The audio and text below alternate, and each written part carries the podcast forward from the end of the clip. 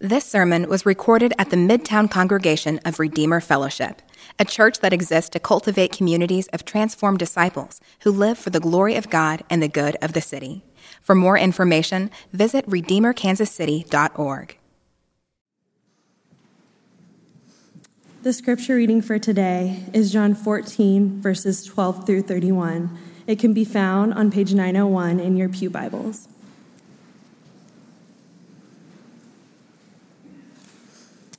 Truly, truly, I say to you, whoever believes in me will also do the works I do, and greater works than these he will do, because I am going to the Father. Whatever you ask in my name, this I will do, that the Father may be glorified in the Son. If you ask me anything in my name, I will do it. If you love me, you will keep my commandments, and I will ask the Father, and he will give you another helper to be with you forever even in the Spirit of truth, whom the world cannot receive, because it neither sees him nor knows him. You know him, for he dwells with you and will be, will be in you. I will not leave you as orphans. I will come to you. Yet a little while, and the world will see me no more. But you will see me, because I live, also will live. In that day, you will know that I am the Father and you and me, and I and you. Whoever has my commandments and keeps them, he it is who loves me. And he who loves me will also be loved by my Father, and I will love him and manifest myself to him. Judas, not Iscariot, said to him, Lord, how is it that you will manifest yourself to us and not the world? Jesus answered him, If anyone loves me, he will keep my word, and my Father will love him, and we will come to him and make our home with him. Whoever does not love me does not keep my words. And the word that you have, the word, one second, the word that you hear is not mine, but the Father who sent me. These things I have spoken to you while I am still with you, but the Helper, the Holy Spirit, whom the Father will send in my name, he will teach you all things and to bring to remembrance all that I have said to you. Peace I leave with you, my peace I give to you. Not as the world gives, do I give to you. Let not your hearts be troubled, neither let them be afraid. You have heard me say to you, I am going away, and I will come to you. If you have loved me, you would have rejoiced, because I am going to the Father, for the Father is greater than I. And now that I have told you before it takes place, so that when it does take place, you may believe. I will no longer talk much with you, for the ruler of this world is coming. He has no claim on me. But I do as the Father commanded me, so that the world may know that I love the Father. Rise, let us go from here. Good morning. It's good to be with you. Happy Father's Day. Okay, wow. It's going to be like that, huh? Happy Father's Day? no, I, I, don't want it back to me. I want you guys to bless the fathers that are here. Okay. I don't want it back to myself. That's not what I'm trying to do here. Maybe I lacked clarity in the expectations, and therefore we, uh, we missed one another. Hey, my name's Ron. I'm one of the pastors here. Uh, I'm going to pray for us, and then we'll, we'll jump into the text together. Father, we come to you in the name of Jesus. We thank you for the word. We thank you that your word is true, it is alive, it is active, it is able to come and shape us and form us and instruct us and keep us. God, this morning, as we receive your word and hear your word, the words of the truth of the Holy Spirit and His ministry in our midst, I ask that you would come and release His ministry among us. God, even in this moment, as we hear these words, as we gather together under your word, would you allow us to be receptive to the promises that are given by Jesus? About the ministry of the Spirit. Spirit of God, you're welcome here. We welcome you. We welcome your activity.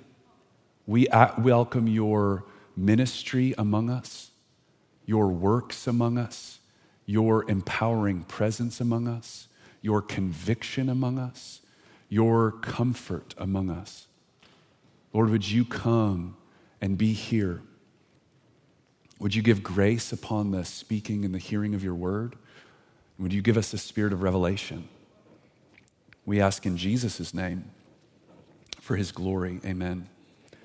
So we're resuming our time in John 14 to 16. And if you uh, are new with us, haven't been here with us over the last couple weeks, we've been digging into what's called the upper room discourse, which is John chapter 14 to 16. And I'm going to breeze through this review that you've got in your hands if you have those notes and you're following along. But essentially, what's happening in this uh, section of scripture is Jesus has gathered his disciples on the night that he's going to be handed over to his death. And as he is looking for the difficult events that are on the horizon for them, both in his crucifixion and then a little further when he's going to ascend to the Father and depart from them, he begins this section of scripture by exhorting them to not let the circumstances dominate their hearts with trouble or sorrow or uh, despair, to not be overcome by difficulty in the midst of these circumstances that await them.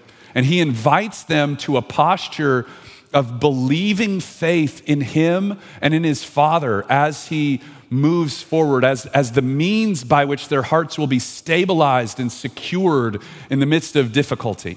And what he then does for the next several chapters is lays out for them all of these beautiful truths that are meant to be believed upon and uh, grabbed hold of by faith that are meant to stabilize them and protect their hearts and give them uh, his peace as he departs from them. And this morning, as we heard read, this section uh, highlights in a very specific and particular way the ministry and the power of the Holy Spirit as he comes to dwell with the followers of Jesus after Jesus is taken to be with the Father. And so, what we're going to look at this morning, I have three outlined. Uh, if it's anything like the first service, we're actually only going to get to two, and we'll pick one up next week. Uh, but I've got three um, applications of the Spirit's ministry among believers that Jesus highlights here. And I want us to remember as we come to these truths, these truths, again, are meant to be rehearsed in us to be laid hold of by faith, to be walked in, to be stabilizing to us as we face temptation in this world to become overwhelmed with sorrow and despair, when we feel like we've been left alone or we experience these moments of hopelessness or despair, these truths are meant to stabilize us and give us security in this world. And so we're going to look at potentially three, likely only two, but I'll give you all three of them ahead of the time. So we see Jesus lay out three ways that the Spirit comes and provides his empowering presence among his people. The first thing we're going to see is that the Spirit empowers greater works and answered prayer. So we, we have this category where Jesus says, uh, I'm going to depart from you, and those that follow me, those that believe in me, will experience and walk in the same works that I did, even greater. And there, there will be this experience of answered prayer. We see that the Holy Spirit is remarkably integral to that reality. So the Spirit comes to empower the believers for greater works and answered prayer. The second thing we'll look at is the Spirit of God comes to the followers of Jesus to empower obedient love. He comes to empower obedient love. And that, in some ways, could be said to, to be the main thrust of this section. It's one of those realities where if you see something emphasized or repeated again and again and again. It, you, you highlight that this is important. Jesus says five times in this section the, the correlation between love and obedience. And we see this put forward in the context of the Spirit of God coming to help and empower the people of God. So the Spirit empowers the people of God for obedient love. And then, lastly, what we'll likely look at next week is the Spirit of God empowers the people of God for union with God, with, for union with God and experiences of His presence. So that's where we're heading this morning. Look with me at Roman numeral, chap, or Roman numeral 2. Jesus begins this section on the Spirit's presence, His ministry, and His power by declaring that His disciples would walk in His authority by doing the same works that He had done, even greater works. Look at verse 10 in chapter 14, if you've got your Bibles open. He says, Do you not believe that I'm in the Father and the Father's in me? The words that I say to you, I don't speak them on my own authority, but the Father who's in me, who dwells in me, does his works. Believe me that I'm in the Father and the Father is in me. And if you don't believe that, believe the works themselves. And then he turns to his disciples and he says, Truly, truly, I say to you, Whoever believes, say whoever. Whoever. Okay, that's an important word. Circle it, underline it, highlight it. Whoever believes in me will also do the works that I do. And greater works than these will he do because I am going to the Father. Whatever you ask in my name, this I will do, and the Father may be glorified in the Son. If you ask me anything in my name, I will do it. So Jesus begins in this section as he's going to talk about the ministry of the Holy Spirit among his people. He says, Whoever believes in me, if you look at the works that I have done, if you look at the things that I have accomplished in this world, whoever believes in me will walk in those kind of works as my ambassadors in the world, and even greater works than these because I go to the Father. So we have to ask the question what does Jesus mean here? Because it would be easy for us as 21st century Christians who have been raised in a post scientific revolution kind of world to believe that uh, our experience of not seeing this kind of reality would shape how we interpret it. But I want to offer you that Jesus means what he says here. So don't let your or my experience or lack thereof shape our interpretation of what Jesus is trying to instruct us to receive and experience as normative in the work of God's ministry. So, the works of Jesus, let's just lay out what that means. The Gospels outline throughout them the nature of Jesus' works. The power of his works are related to the manifestation of God's kingdom in this world. So you could, you could summarize Jesus' ministry as the inauguration or the bringing in of the kingdom of God to this present age. I mean, think about it. When Jesus shows up in the Gospels, often the first words that the Gospel writers use to summarize Jesus' ministry out of his mouth are what? The kingdom of heaven is at hand. It's here. The kingdom is here. It's crashing into this world. It's breaking into this world, this world that has been marked by destruction and rebellion and evil. The kingdom of God is present. Repent and believe. Right? So, this is the message of Jesus, and the kingdom of God breaking into the world in the works of Jesus is expressed in several ways. The first way that it's expressed is through healings. We see these miraculous healings where Jesus is given the power over sickness and disease. And this is a demonstration of God's kingdom breaking into the world as his compassion towards the world. In Matthew 14 14, we see uh, the, the author explain the correlation between the compassion of Jesus and the healing of Jesus. He goes up on the hill and he sees the, the scattered sheep, and he goes, They're like a sheep without a shepherd. And he has compassion. He's moved with deep compassion and sympathy towards that. And it says, So he healed them. He came toward them and he brought the expression of God's kingdom into the world by making what is wrong in the physical realm right, bringing healing where there was sickness and brokenness and discord, where the world's, world has been marked by brokenness and the curse, Jesus came and he brought the kingdom of God in works of healing. Right? So when there were places where there was sickness in people's bodies, he would come and bring the healing power of God, restoring bodies to health and wholeness. The second place we see this is in the ministry of deliverance. Jesus possessed power over the works of darkness, over Satan, his adversary, over the demonic, over demons that would come and uh, uh, move in the world.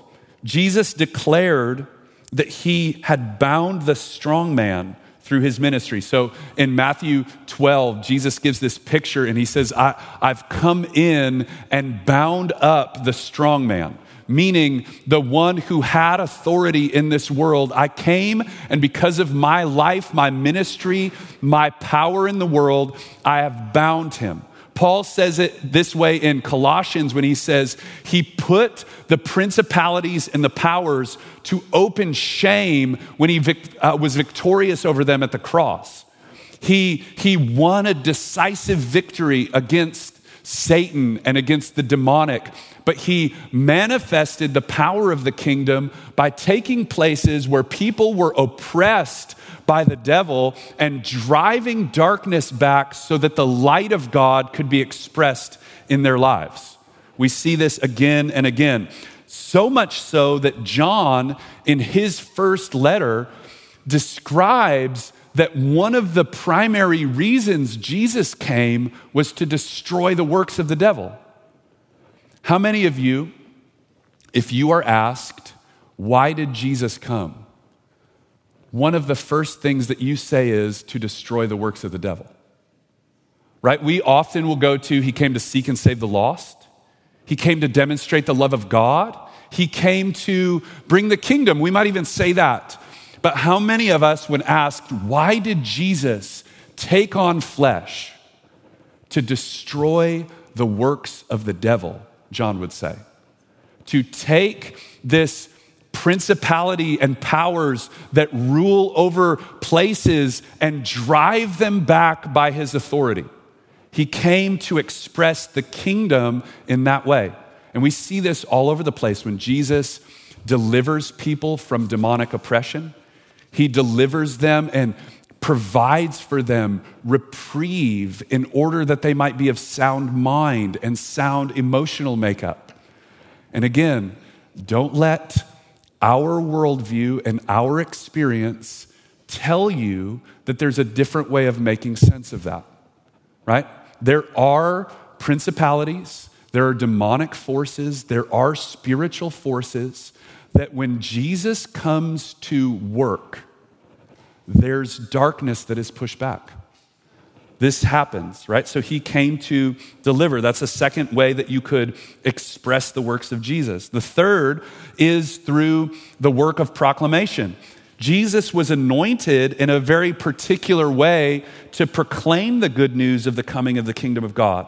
This was cast like seed throughout the world, right? So, Jesus, at, at the beginning of his ministry in the Gospel of Luke, he stands up, he reads from the Isaiah scroll, the place where the Spirit of the Lord is upon me. He's anointed me to proclaim something, right? To open my mouth and speak the good news of the Lord's salvation, the favor of the Lord, liberty for captives, sight for the blind, all of these things. And Jesus says, This is fulfilled in your hearing. Meaning, there was a specific and particular anointing that Jesus had to proclaim the good news of the gospel with power and authority. This is why you get all throughout the Gospels, the people are marveling at Jesus' speech, right? It says that he spoke with one that had authority. Not just like the scribes and the Pharisees who knew a lot of things and they knew all the answers and they had real comprehensive knowledge, but when Jesus spoke, there was authority in his speaking. He had this as his ministry. You could put other things in there. There are other categories that Jesus walked in authority in in his works, but those three summarize so much of what Jesus did, right? So his works are the kingdom of God expressed into the world, primarily in places of healing, deliverance, and authority in proclamation, okay? So now Jesus says, Whoever believes in me, these works they will do. These types of things they will do because I go to the Father. So Jesus promises that because he goes to the Father and because the sending of the Spirit, that his disciples would perform these works even greater than them than he accomplished.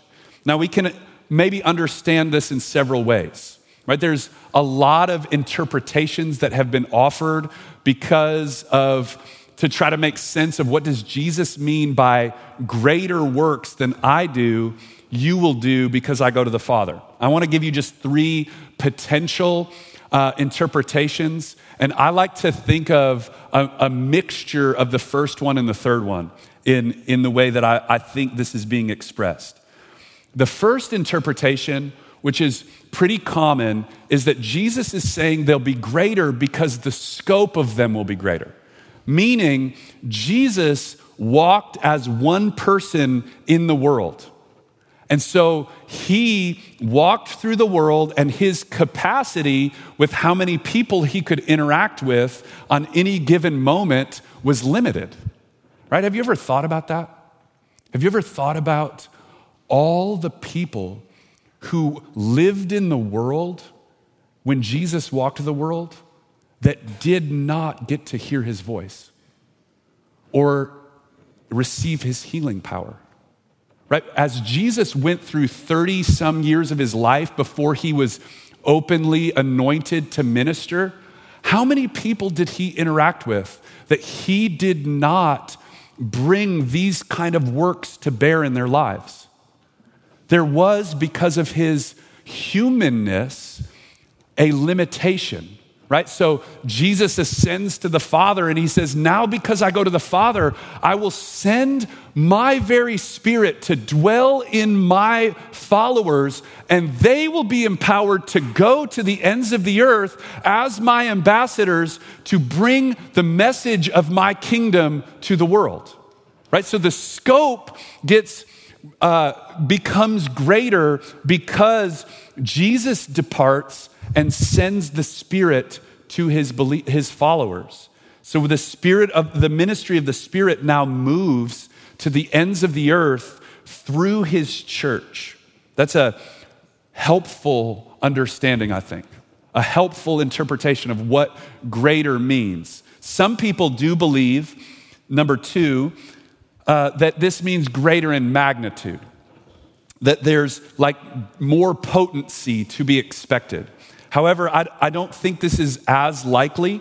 Uh, I, I, can understand why someone would, would believe this or, or understand it this way, but Jesus demonstrates absolute authority over lots of things, right? Over sickness, so much so, there's times when he heals people he's not even near, right? With the centurion that time, he goes, Hey, just say the word and command healing, I, I know what it's like to be under authority. If you say the word, it happens. And Jesus goes, okay, here we go. And he does it, right? He commands storms to stop. He sees life come back into Lazarus's body after days. So I don't think what we're talking about here is the level of potency or how um, like miraculous they appear necessarily. So the magnitude is not, I, I don't believe, the most helpful interpretation. Uh, third way you could interpret this, and I, I want to season the first interpretation with this one because I don't think it's the only way. I don't want to, to talk out, I don't want us to talk ourselves out of pursuing the inbreaking of the kingdom of God in our world through healing and deliverance and proclamation. I don't want us to do that. However, there is a, a, way that you could believe that the greater works that Jesus speaks of here is the manifestation of self giving love among his disciples that will display to the world that we belong to God. I mean, what greater miracle is there if you and I actually loved each other? What greater miracle is there? I mean, Jesus over and over again says, Hey, you want to know how the world's going to know you belong to me? When you embody the same life giving sacrificial love that I have. This is what he gets at earlier in chapter 13 when he washes the disciples' feet and he says, Hey, I've done this among you, and I'm the master. What, what must the servant do in response to that? If I've been like this among you here, what would it look like for you to do that? And I wonder if there is a part of the idea of greater works being the reality that sinful people like you and me, because Jesus was sinless, right? It's one thing for the matchless, eternal, sinless Son of God to walk in these things. Feels like a whole different thing for you and for me, right? I know who I am. You know who you are. You know the des- like how little you deserve that kind of access into the life of God. And he says, I will bestow this upon you, these kind of works and greater. So I don't believe that we should let our experience or our lack thereof of these kind of gifts determine what we believe or our desire for them in relation to the authority of God's kingdom in the life of our church.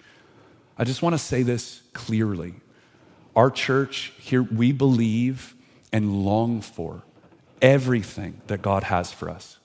And we want to seek. I don't just mean uh, we hypothetically believe this, like we seek after and pursue demonstrations of the Spirit's power as a church family. This is part of who we are. Uh, I've, used, I've used the example of uh, a lot of contemporary evangelicals talk about um, w- like having an open but cautious relationship to the Spirit of God. And number one, I don't know if there is a biblical warrant for that. Um, a lot of times, what that ends up being like is people who believe something like, I believe space travel is possible, right? Like, I believe it's possible. Do I ever think I'm going to go to space? No, not at all. There's one re- reality of going like, yeah, sure, space, space travel is possible. What does it feel like to get strapped into the booster seat? Right? Like you're, you're strapped in and you feel the things start to rumble and you're going up, right? Like there's a different reality. We don't believe in the Spirit's presence like most people would believe that space travel is possible. We believe it like we long for the experience of that in our church, and we long to seek it and pursue it. And I think that we're finding ourselves coming to a moment in history where this is going to become more important for us.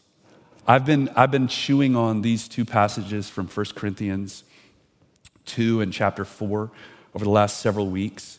They've been really like stirring around in me as it relates to what I want to invite us into as a people, particularly as it relates to witness.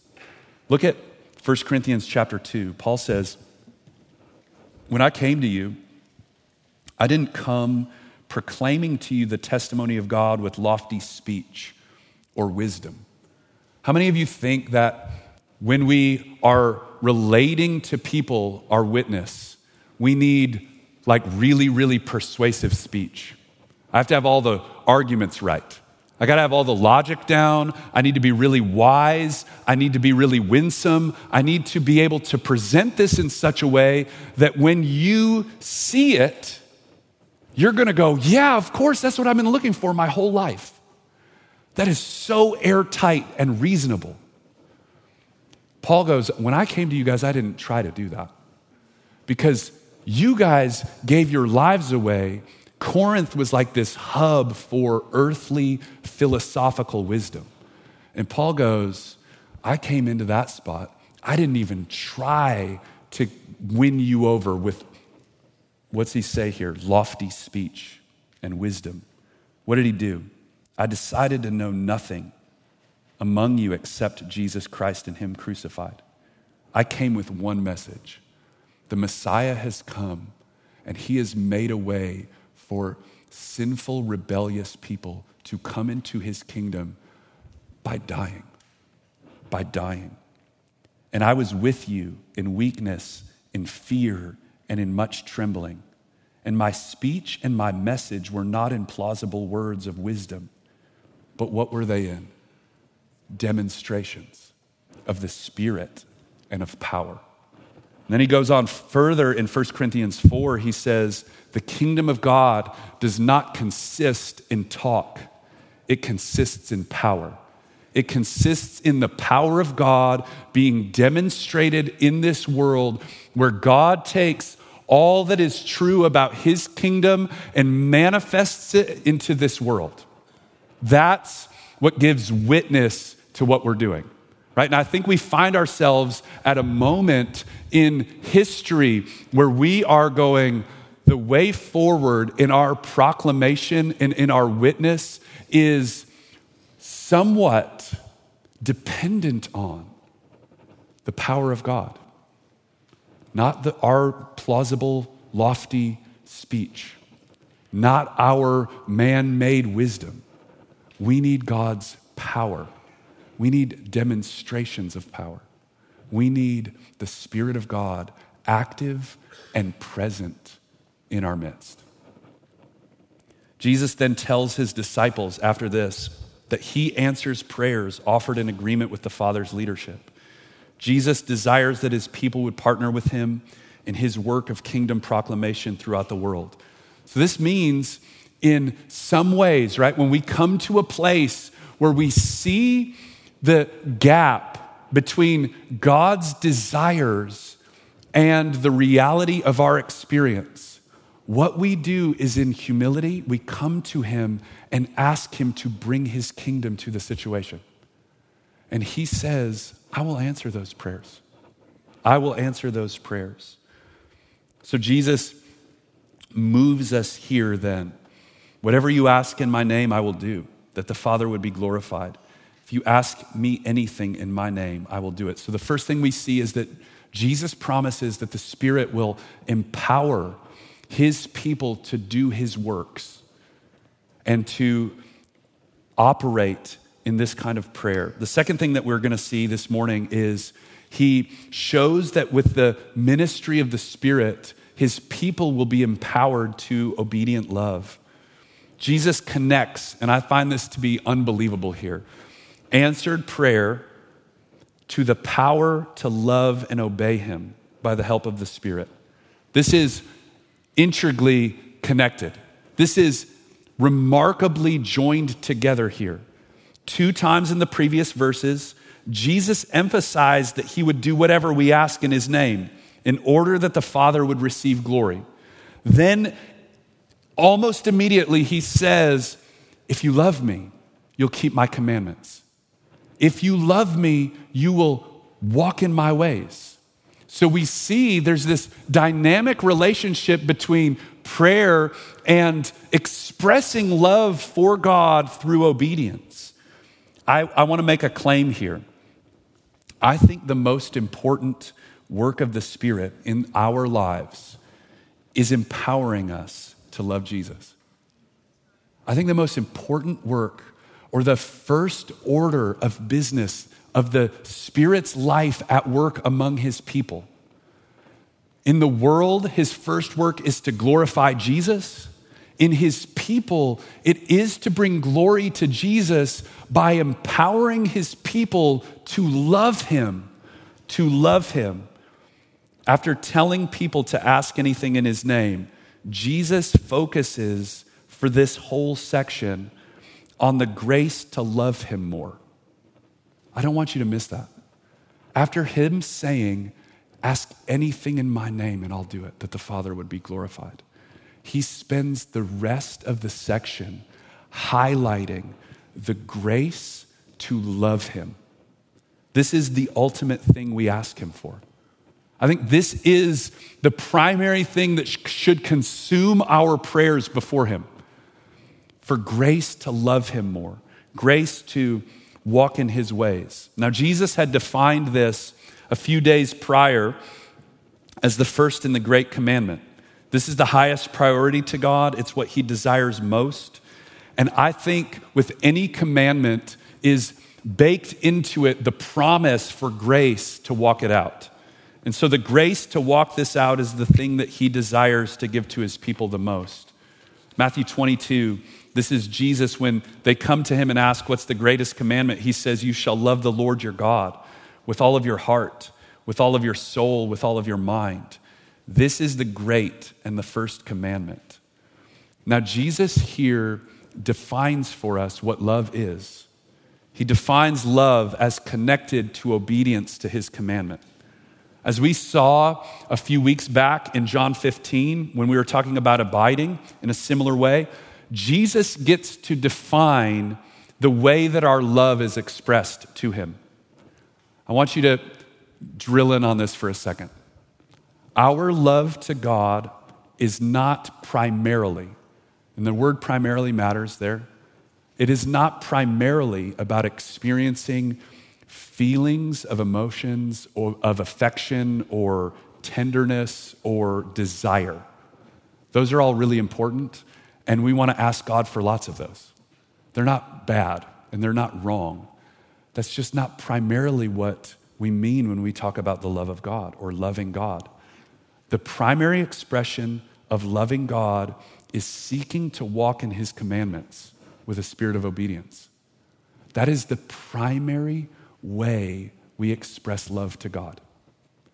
So when we talk about loving Jesus or loving God, we are not first and foremost talking about some emotion or sentiment. What we are talking about is a life that is ordered under the commandments of God and is seeking to pursue those commandments in a spirit of obedience. Now, obedience doesn't earn God's love for us. It's really important that we remember that. Our obedience to God doesn't earn his love for us. He set his love upon us by his grace alone, by his choice alone, in his kindness alone, in his mercy alone. Yet, our love, how, obedience is the primary way we express love to Him. The power to walk before God in obedient love is the primary idea of this section. It's mentioned five times. I want you to just hear them. Verse 15 If you love me, you will keep my commandments. Verse 21 Whoever has my commandments and keeps them, he it is who loves me. Verse 23 If anyone loves me, he will keep my word. Verse 24, he says it in the negative. Whoever does not love me does not keep my words. And then verse 31, Jesus does this remarkable thing and he roots it in his example of this. But I do as the Father has commanded me. Why? So that the world may know that I love the Father.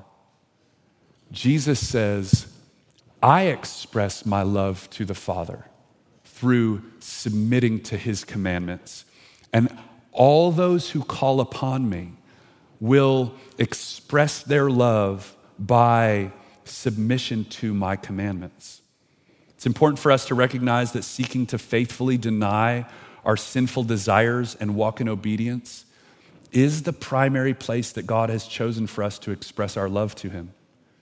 This matters immensely to him. This is, we walk this out in a lot of places, right? In our purity, purity of our actions, purity of our hearts, purity of our eyes, our relationships with our money, with our time, with our tongues. There's lots of places where we express this.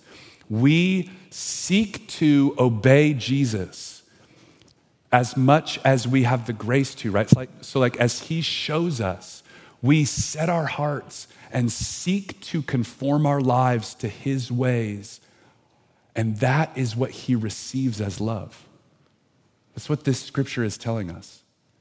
So, when you in your life come up against your sinful desire, right? You experience that desire to lash out at somebody to undercut somebody, to slander them, to gossip against them, to speak down to them, right? You experience it in the way that you want to present yourself as something that you're not. You want to strive for a little more. You want to take some for yourself. You want to, whatever that place is in a relationship, you experience anger or lust or all of those things, you experience that and you reach in that place to deny your sinful desire and by grace, the grace of God, submit your life to His ways, He looks at that and says, That's love. That is love. That is love to me. He receives it as such. Now, obedience here, I want us to remember or be washed with is not about perfection. It's about faithfully and intentionally seeking to walk in a spirit of freedom that's experienced from a heart of love to Jesus. This will be weak throughout our lives, but it is sincere and it is genuine to the Lord. There will be places where you seem to break through in that place, right? You, you, you gain some ground and you overcome that struggle or that sin for a little while, and then you'll find yourself, you fall back into it, right? This, it's not about sinless perfection that Jesus is talking about here. What he's talking about is a spirit of obedience that is uh, submitted to his ways, seeking to walk in them. And when you don't, you're quick to repent for it. You don't make excuses for it. You don't try to blame it on something else. You repent, you acknowledge sin for what it is, you call it out, you repent for it, you turn back to God, you receive His grace, and then you set yourself to obey Him. That's what it means here. So to walk in His commandments is a, as a heart posture that says, I will seek to obey him in all that I he has shown me. Right? So I want you to look at this. And this matters to the Lord, even in its weakness, even in its like frailty. He sees it as sincere and genuine. Look at Paul in 1 Corinthians 4. This verse has been really messing with my heart lately.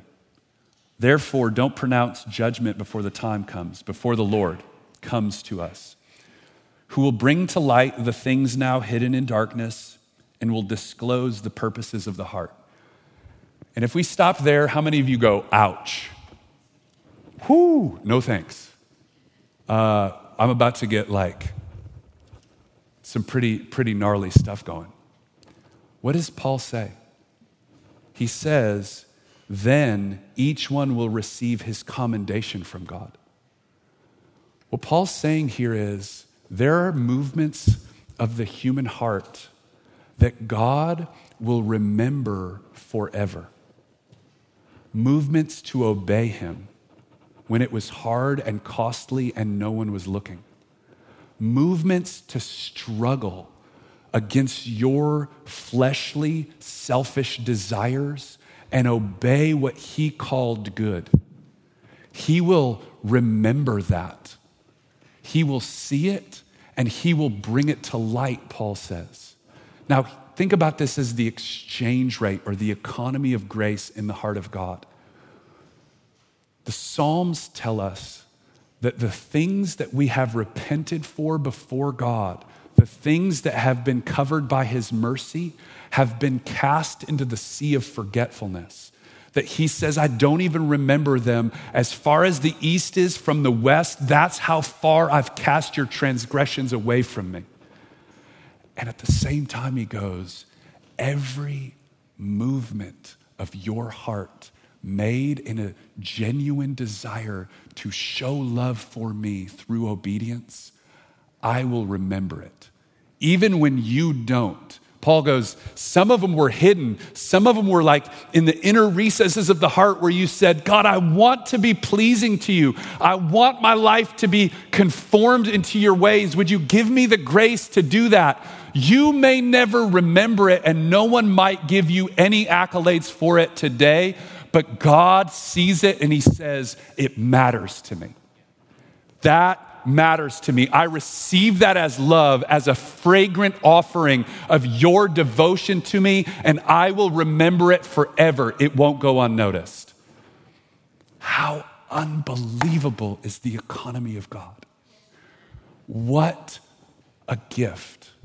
What a gift. And so we intentionally seek to walk in a spirit of obedience by warring against sin and asking God to release his help to us as we walk in a spirit of obedience. I just want to do this really quick and then we'll close. I want to outline what I mean when I say walk in a spirit of uh, obedience. The spirit of obedience looks like this. I think it looks like three things. Number one, it looks like true repentance. True repentance. In the Bible, repentance and faith go hand in hand. Right? Repentance is acknowledging that sin is high treason against God, that it grieves his heart, that it is outside of his ways, and it doesn't try to make excuses for it. Right? It doesn't go, okay, yeah, I did that, but you know, the situation was really hard. I mean, I was in I was in a tough spot. All the people around me really wanted me to do it, and I didn't want to I didn't want anybody to think that I was being like judgmental or something. And so I didn't say no. Right? I, I just went along with it because I didn't want to like make it appear like I was looking down at my nose on all those other people that were doing this, and I didn't want to come across as like better than anybody else. So I just did it, and you know, don't make excuses. You did it. That is repentance. Repentance is acknowledging, I did this. I have a choice. No one forced me, no one made me. I did it. Against you and you alone have I sinned, David says in Psalm 51. Nobody made me do it. I did this, and I did it before your face. And repentance then moves from that place, acknowledges sin as sin, doesn't make excuses for it, and then it turns to the Lord, turns away from the sin and turns back to the Lord. And the beautiful thing that we get to know in the grace of God is that that moment we are received by the Lord with His mercy. You don't have to put yourself in the penalty box. You don't have to clean yourself up. You don't have to prove to Him how sorry you are. It's not like a human relationship where you got to do your time in the penalty box to show them that you really meant that you're sorry this time. You don't have to do that. All you have to do is go, God, I sinned. I did this. I turn to you and I receive your mercy fresh. That's repentance. Then we set our hearts to obey.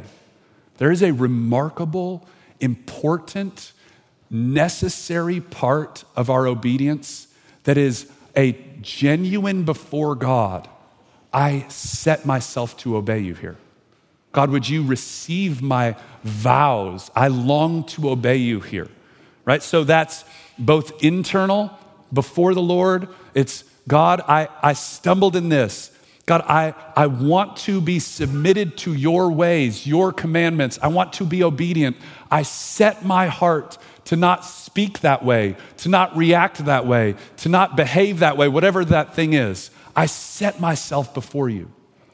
And that may actually then express itself in something external, right?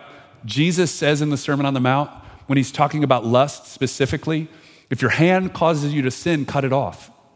What he's saying is, if there are places and uh, situations you find yourself being drawn away into the currents of sin, it is worth it to you to be violent against those.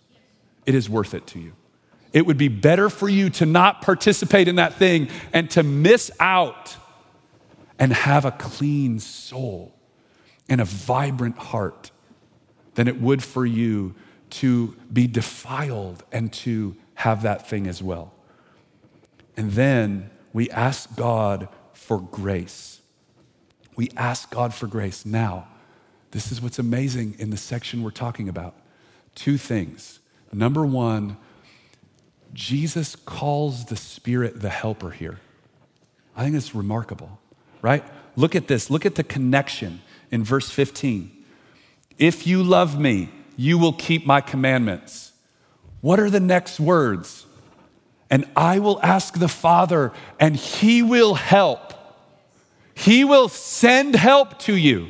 He will send the Spirit of God who proceeds forth from God Himself to come to you and enable you and empower you to love God through obedience.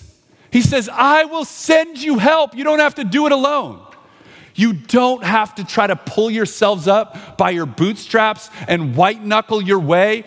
What does Jesus say here? The Father will send you help. And what did he just say before this? If you ask anything in my name, the Father will love to do it. You want to know a prayer that God will love to answer in your life? God, I want to obey you. I want to love you with everything that I have. Will you come and help me? You want to know one he will never not answer? That prayer. He will send grace. Over time, he will send more and more and more and more grace. Now, let me help you uh, with something quickly. Grace does not always mean that it's just like on the clouds, I'm overcome, I had no thought, I just like did it. It was easy. Grace just means it's doable. Grace just means that that thing in front of you is doable. That's what the grace of God does. It empowers you to walk in the midst of difficult choices as you partner with Him, as He releases it upon you so God loves to answer that prayer. Prayers for help me love you. Help me love you. Help me obey you. Help me keep your commandments. He will send help and he loves to answer that. Amen. Would you all stand?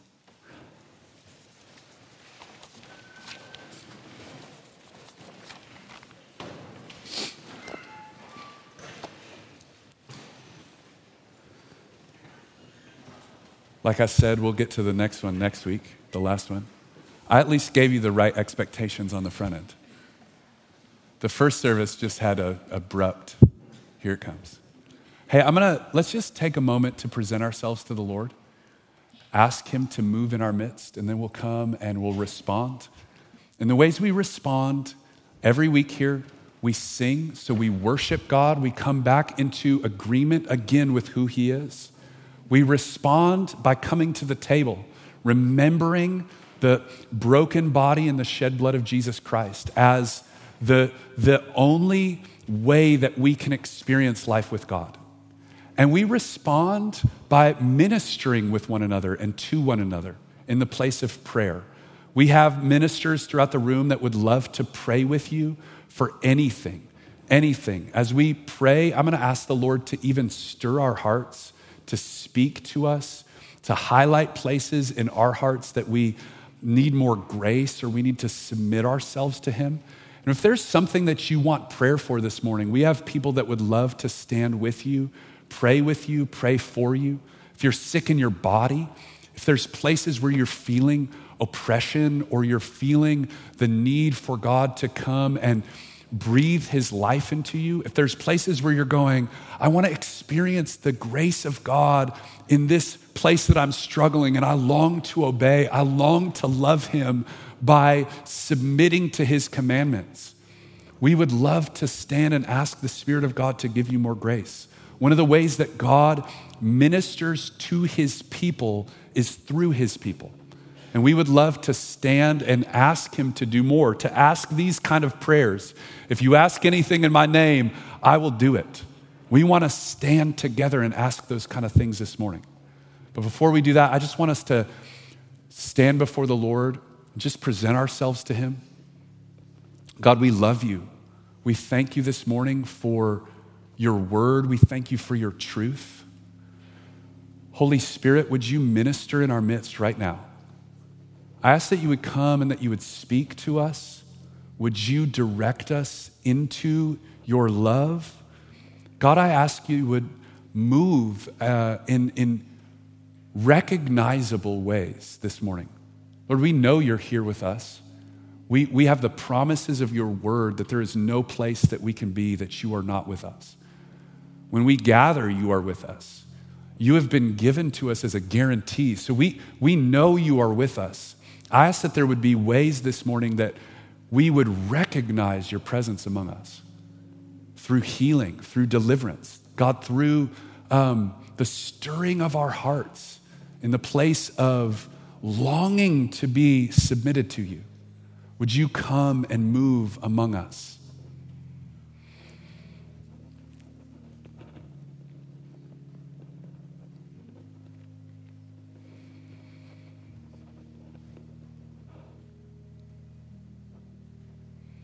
On the night he was betrayed, Jesus took a loaf of bread and he broke it. He gave it to his disciples. He said, This is my body, broken for you, for your healing. Take it and eat it.